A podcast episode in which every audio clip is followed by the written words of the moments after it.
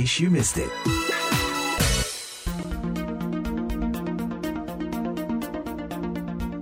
In case you missed it, jelang akhir tahun biasanya orang-orang mulai membuat resolusi tahun baru, seperti mengubah pola makan. Misalnya dari yang tadinya banyak makan daging menjadi mengurangi daging atau bahkan tidak makan daging sama sekali dan lebih banyak mengonsumsi plant-based food. Nah, kita akan ngobrol dengan seorang vegan dan flexitarian mengenai pola diet yang mereka pilih dan manfaat yang mereka rasakan.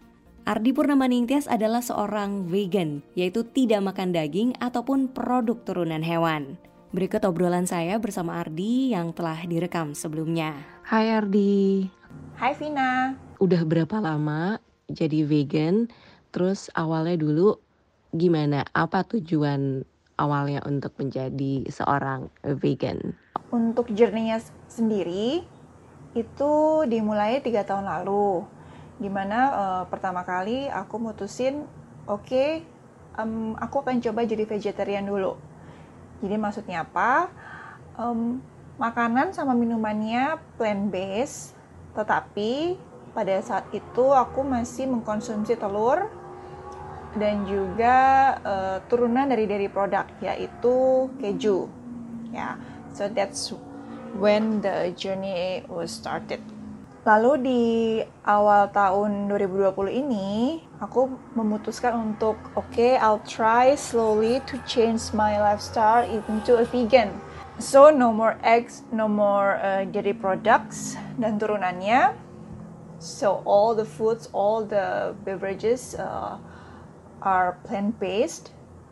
Lalu aku coba juga mencoba untuk switch produk-produk yang aku gunakan seperti misalnya dompet, tas, sepatu, lalu kosmetik itu juga dari eh, bahan-bahan yang tidak berasal dari hewan.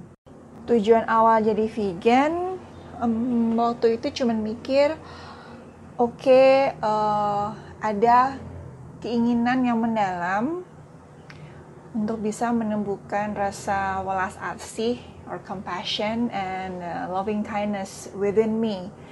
Aku nggak pengen membunuh makhluk hidup lainnya untuk bisa bertahan hidup dalam artian untuk makan.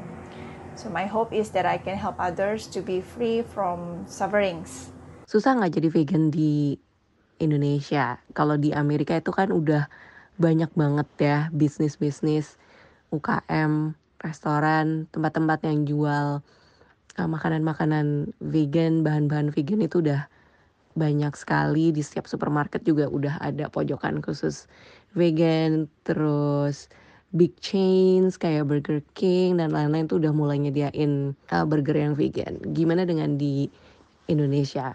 Uh, aku lebih milih tantangan kali ya ketimbang kesulitan. Karena sebetulnya memang kalau dibilang sulit, nggak sulit sih, but it it was and it is very challenging for me. Jadi kalau uh, challenge-nya di awal-awal itu uh, tantangan terberat justru dari uh, lingkungan sekitar. So it's like a social a challenge, social pressure.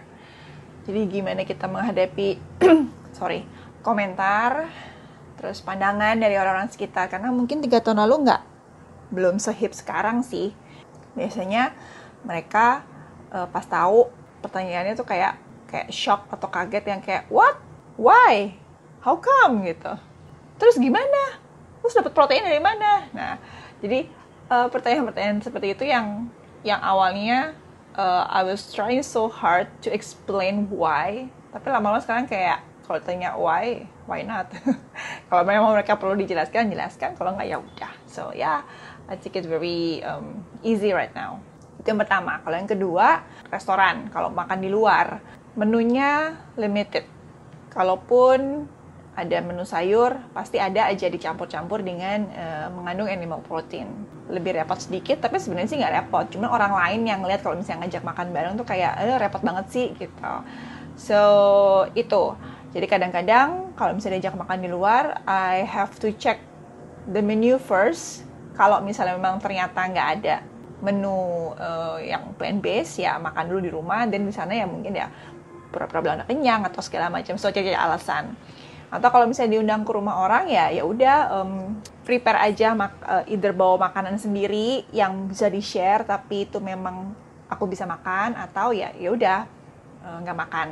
Bicara soal kemudahan sebenarnya di Indonesia sih mudah ya karena kan di sini sayur mayur, uh, sayuran, buah-buahan juga berlimpah ruah gitu. Toko buah ya banyak, terus di setiap supermarket juga pasti ada aisle sayur gitu. Cuman memang pilihan yang uh, daging-dagingan atau like um, vegan burger or vegan steak, vegan meat yang rekayasa-rekayasa seperti itu memang belum ada di sini dan kalaupun ada juga mahal sekali kalau cuma makannya kayak beans, lentils, greens, vegetables itu banyak sekali. Jadi sebetulnya mudah.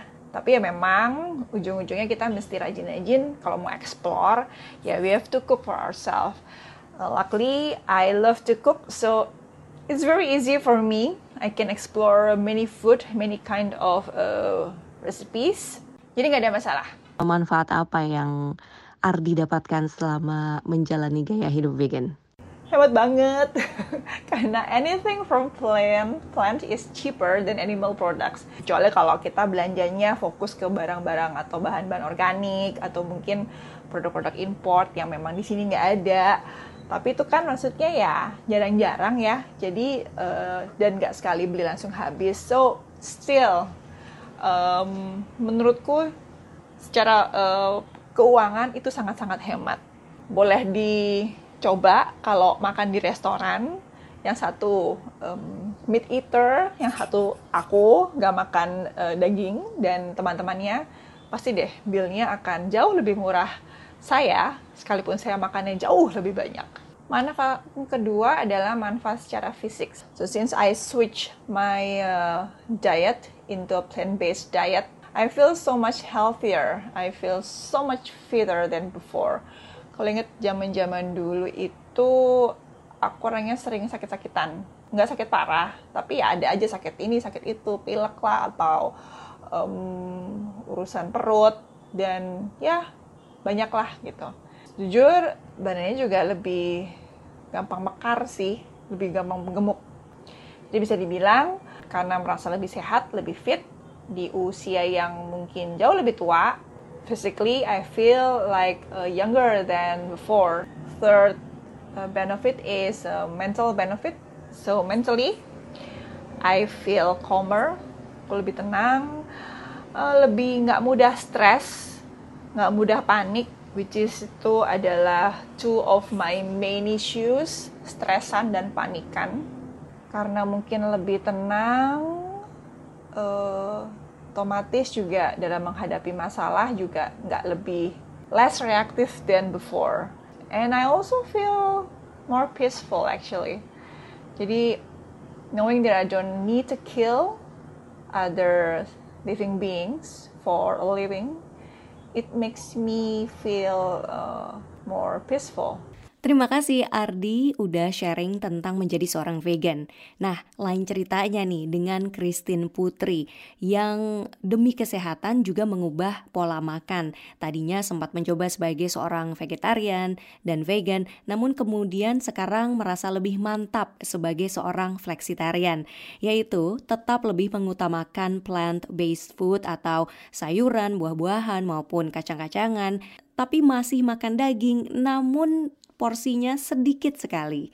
Hai Christine. Nah, kalau pengalamannya Christine sendiri gimana? Kan katanya pernah menjalani tapi kemudian tidak cocok ya. So, uh, bisa cerita nggak tentang pengalamannya waktu itu sempat berapa lama jadi vegan? Apakah awalnya dari vegetarian dulu? Kemudian apa yang terjadi sehingga akhirnya memutuskan bahwa uh, diet veganisme ini not for you? Jadi waktu didiagnos uh, gue punya autoimun sekitar eh, tujuh tahun yang lalu, uh, gue mencoba mencari-cari uh, alternatif gaya hidup ya, mungkin kayak uh, untuk mencegah supaya uh, penyakitnya nggak kambuh. Uh, jadi salah satunya gue mencoba menjadi uh, vegan. Hal itu gue lakukan selama mungkin kurang lebih tiga bulan. Tiga bulan itu itu uh, benar-benar nggak makan daging, jadi uh, semuanya raw, raw food ya, uh, terutama untuk sayur-sayurannya ya pokoknya segala sesuatunya itu vegan gitu. Uh, namun setelah berjalan uh, beberapa bulan itu, gue merasa bahwa nggak uh, cocok karena kayaknya gue jadi kayak kurang nutrisi gitu ya. Uh, karena kan kalau misalnya untuk mendapat nutrisi yang lengkap, untuk mendapat nutrisi yang cukup uh, untuk tubuh kita itu diperlukan sangat-sangat banyak uh, sayuran dan buah terutama. Cuman kayaknya kita nggak akan mampu untuk makan atau mengkonsumsi sayur dan buah sebanyak yang dibutuhkan dalam satu hari itu, meskipun uh, ditambah dengan suplemen. Kayaknya dengan makan daging yang decent ya, maksudnya uh, jumlahnya, kadarnya, porsinya itu yang normal, tidak berlebihan, itu sebenarnya membantu sekali untuk uh, energi. Jadi saat itu akhirnya gue memutuskan untuk tidak menjadi seorang vegan. Tapi akhirnya gue memutuskan untuk membatasi juga makan daging. Jadi awal-awalnya itu gue cuma makan daging mungkin sebulan satu dua kali. Uh, sampai semuanya settle kayak badan udah mulai uh, merasa enak gue jadi sekarang tuh makan daging mungkin seminggu sekali seminggu dua kali lah gitu ditambah lagi karena dengan autoimmune gue itu adalah IBD uh, inflammatory bowel disease uh, gue tidak boleh uh, diare. Jadi ketika terlalu banyak fiber yang masuk dalam uh, tubuh uh, dia kadang-kadang bisa trigger triggering uh, diare. Dan itu nggak bagus uh, nggak bagus untuk uh, autoimmune. Itu bisa langsung kayak triggering uh, ketika terjadi diare itu akan triggering IBD-nya itu. Jadi uh, gue memutuskan untuk benar-benar tidak melakukan. Menurutmu, apa yang harus diperhatikan oleh seseorang sebelum memutuskan untuk mengubah pola makan mereka? Kalau buat gue sih, uh, kalau misalnya orang yang mau menjalani vegan itu rasanya harus benar-benar belajar dan mengikuti tubuh sih. Kalau misalnya rasanya tubuhnya memang nggak bisa apa ya cannot take it, don't do it. Uh, karena itu efeknya uh, berdampaknya akan besar banget bagi kehidupan sehari-hari dan aktivitas sehari-hari juga.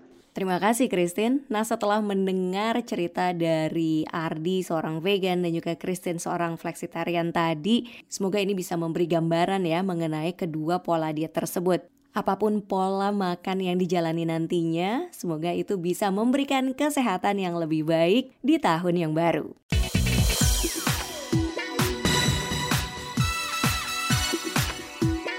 Case you missed it.